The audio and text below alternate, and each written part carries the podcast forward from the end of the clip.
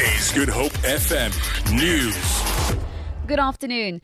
Archbishop Emeritus Desmond Tutu has returned to a Cape Town hospital to continue his convalescence following surgery last week. In a statement released by his, his office, his wife Leah Tutu says the Archbishop was readmitted today as a precaution after his surgical wound had shown signs of infection.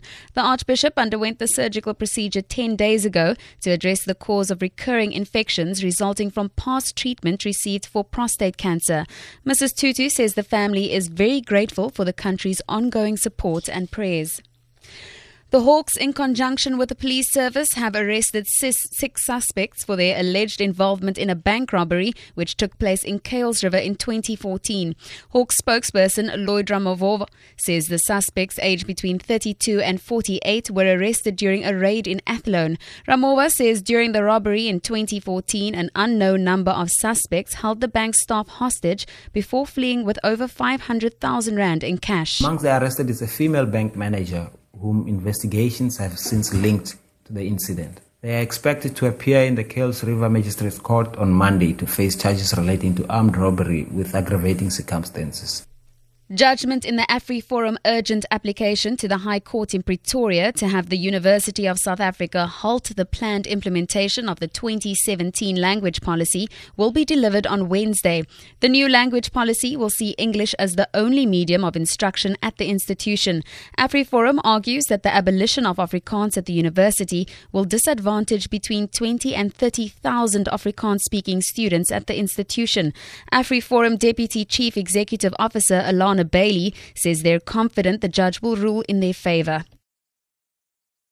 We are very optimistic because I think the judge and also um, our side, our legal team pointed to very important facts.